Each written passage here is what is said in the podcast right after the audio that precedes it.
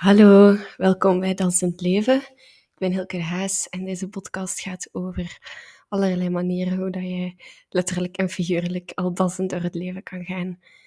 En als jij mee aan het volgen bent met dit proces, met dit begin, dan weet je dat ik op dinsdag of woensdag mijn podcast opneem. En deze keer uh, was ik op verplaatsing en was ik samen aan het werken met andere mensen, op zowel dinsdag als woensdag. Dus uh, lukte het niet. En dan is het echt wel al moeilijker om dan toch nog die podcast op te nemen in dezelfde week. Dus een ideaal moment vond ik niet. En ik heb nu ook nog maar tien minuutjes. Daarna moet ik douchen en uh, naar vriendinnen vertrekken. Maar ik dacht, kom, dit is een goed moment. En dat is misschien ook wel herkenbaar voor u, dat ik ben net gaan joggen. Dat wanneer dat je zo bent gaan sporten, hebt bewogen, iets hebt gedaan waardoor je energie hebt gekregen, dat dat eigenlijk een ideaal moment is om actie te ondernemen, om iets op te nemen of ja, iets misschien zo een klein beetje uit de comfortzone om een bepaalde mail te sturen, een soort van aanpakactie te doen.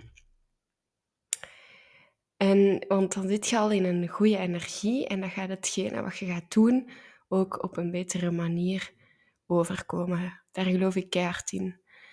Dus ja, um, tijdens de eerste aflevering ging het ook wel over, of de tweede, van ja, neem actie en dat zorgt dan voor motivatie en inspiratie. Dat volg ik nog altijd helemaal. En aan de andere kant is het ook wel fijner om... Allee, fijner. Dat als je wilt nadenken over wanneer is een goed moment om actie te nemen, dat dat wel effectief kan zijn na bewogen te hebben of iets tof te doen. Want dan zit je al zo in een goede vibe. En zeker om dan iets te doen dat je voor de eerste keer doet, dan uh, kan dat helpen. Maar ja, dat kan ook klein zijn, zoals even dansen, een goed liedje opzetten.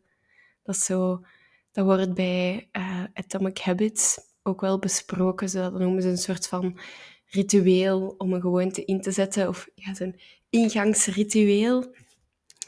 Dat het ook makkelijker maakt om met iets te starten waar je eigenlijk misschien geen zin in hebt of best eng vindt. En ik vind het nog altijd heel fijn om hier een gewoonte van te maken om wekelijks mijn microfoon te pakken en iets in te spreken voor jullie. Ik ben naar de uh, analytics aan het kijken en ik zag ook dat de aflevering van een gewoonte deel 2, dat dat minst beluisterd was. Dus ik dacht, ah, misschien dat mensen dat dan minder interessant vinden. Kan ook puur toeval zijn, natuurlijk. En dat zijn de afleveringen die ik iets meer, waar ik iets meer over nagedacht heb op voorhand. Of iets meer er al structuur heb ingebracht. En het is ook iets meer rationeel. Dus wie weet is dat ook al een uh, aanduiding of een hint dat ja, jullie het leuker vinden om andere soort content te horen. Maar het kan natuurlijk ook zijn dat mensen graag telkens een nieuw onderwerp zien verschijnen en iets nieuw horen, omdat dat een soort van verrassing creëert. Dus ik ben ook wel benieuwd, mocht je altijd laten weten wat de reden bij jou is. En ja, let's dive into this episode. Ik wou het eigenlijk heel graag hebben over, opnieuw, gewoontes. Maar waarom? Omdat mijn nieuwe gewoonte is dus om om tien uur mijn gsm te sluiten en niet meer te antwoorden op berichten. Eigenlijk niks meer te doen met mijn gsm buiten mijn alarm op te zetten. En dat lukt soms, maar in de afgelopen week is het ook heel vaak niet gelukt. En daar wou ik over babbelen, omdat het dan misschien ook wel herkenbaar is van ben jij gestart met een bepaalde gewoonte? En ging dat in het begin het goed, maar ben je nu zo precies wat hervallen? En heb je eigenlijk zin om op te geven, want het lijkt wel van ja, het is niet gelukt, laat al maar. dan hoop ik dat je dit hoort en luistert. En dat we samen nu terug even weer die switch kunnen maken en back on track komen. Ik ben er nog zeker niet. Een gewoonte, dat aanleren, dat duurt ook heel lang. Vaak plakken ze daar 60 dagen op. Toch als je het elke dag doet. En aan die 60 zit ik al zeker niet. Nu, tijdens het proces is het ook wel interessant om zo blijven te checken van waarom doe ik dit eigenlijk? En dus dat was het eerste waar ik mee begon, is mezelf die vraag te stellen. Ja, oké, het lukt nu misschien niet, Hilke, maar waarom doe je dat effectief? En een van de redenen is om meer rust te creëren op het einde van mijn dag. Dan krijgt je hoofd ook zo de ruimte om alles te verwerken, te vertragen, in plaats van er nog extra nieuwe stimuli bij te steken. Ik denk dat dat ook een heel goede manier is om zo je slaap in te gaan. En dat dan je slaap ook nog meer kan doen wat je moet doen. Dat is eigenlijk alles verwerken en ervoor zorgen dat jij een herstelproces beleeft. Dus dat is echt een reden voor mij, omdat ik dat geloof dat dat, dat keihard toe bijdraagt. Een tweede reden is omdat het komt al overeen met die stilte toe te laten, dat ik de dag zo meer ben beginnen zien, ook als vier seizoenen. Je kan eigenlijk bij kei veel processen de vier seizoenen daarbij betrekken. Ik weet niet of je daar al bij stil hebt gestaan, maar bijvoorbeeld bij de menstruatiecyclus is dat ook het geval. Dat vergelijken ze ook met de vier seizoenen. En een dag kan je ze ook zien, denk ik. De ochtend is zo, oeh, wanneer alles begint en je bent hoopvol en je ziet wel dingen bloeien. Dus dat is wel de lente. En dan uh, vanaf ja, de voormiddag, de middag, tot de vroege avond is het echt gewoon doen en in actie schieten. En dat komt dan overeen met de zomer. Heel veel beleven, heel veel interactie. En dan heb je de avond na het avondeten, allee, er zijn eigenlijk geen regels voor, ik ben nu maar iets aan het zeggen, maar zo lijkt het mij logisch. En in de avond heb je dan de herfst, wanneer alles wat vertraagt en het moment is om los te laten, om de dag ook los te laten.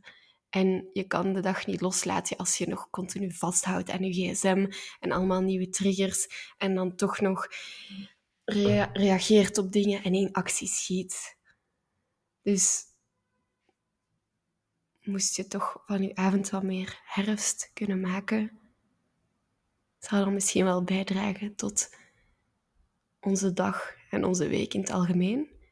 En dan periode dat we slapen, zie ik als de winter, hè? zoals echt de winterslaapje. Oké, dat was dan even een side note. Dus, en ik kan nog op meer waaroms komen, maar ja, ga bij jezelf ook eens op zoek. Hè, van wat is echt de reden waarom dat je dat wilt doen? Nog iets anders dat je kan doen is opnieuw het gaan bespreken met mensen. Een buddy zoeken die dat samen met u wilt doen. Bij mij helpt dat ook zo enorm. In het begin uh, was ik begonnen met een, een chat met vriendinnen om dat te bespreken. Dat is na een tijd ook al stilgevallen. En dat maakt het dan ook moeilijker om die gewoonte vol te houden. En ja, dat gebeurt. Het is niet dat ik Allee, na een tijd stuurde ik er zelf niks meer in. Dus ik denk als ik nu terug zo wat dingen daarin zou sturen, dat wel kan helpen. Een derde is je informeren, dat je weet hoe iets in elkaar zit, hoe je met iets aan de slag kan gaan. En dus bij het gsm-gebruik helpt dat dus ook om te lezen over wat allemaal wel niet de nadelen zijn van op je gsm te zitten. Dat is echt zo zot eigenlijk. Er zijn er zoveel. het was een uh, aflevering apart waard. En dan als vierde, als het dan echt, echt niet lukt, die gewoonte, dat zegt misschien ook wel iets over jezelf, over iets anders waar je nog aan kan werken. Ik merk nu bijvoorbeeld zo'n soort van onrust. En ik denk dat dat bij mij ja, eerder teken is dat ik wel wat stress ervaar. Ik ga binnenkort verhuizen. Het zelfstandige zijn is ook best uitdagend. En daardoor grijp ik sneller naar mijn gsm. En die gewoonte van je gsm weg te leggen, minder op je gsm zitten, dat gaat daar ook wel toe bijdragen dat mijn stress wat kan zakken. En aan de andere kant is kijken naar mijn stress, waar het allemaal vandaan komt en wat ik nog kan doen, ook een heel boeiende. Dus wie weet zegt waarom het niet lukt om een bepaalde gewoonte door te voeren, iets wel iets over jezelf of over iets anders. Dus een uitnodiging tot reflectie. En dan ook vijfde is om ja, mild te blijven. Hè. Sowieso belangrijk. Daarmee, ik denk dat dat eigenlijk ook...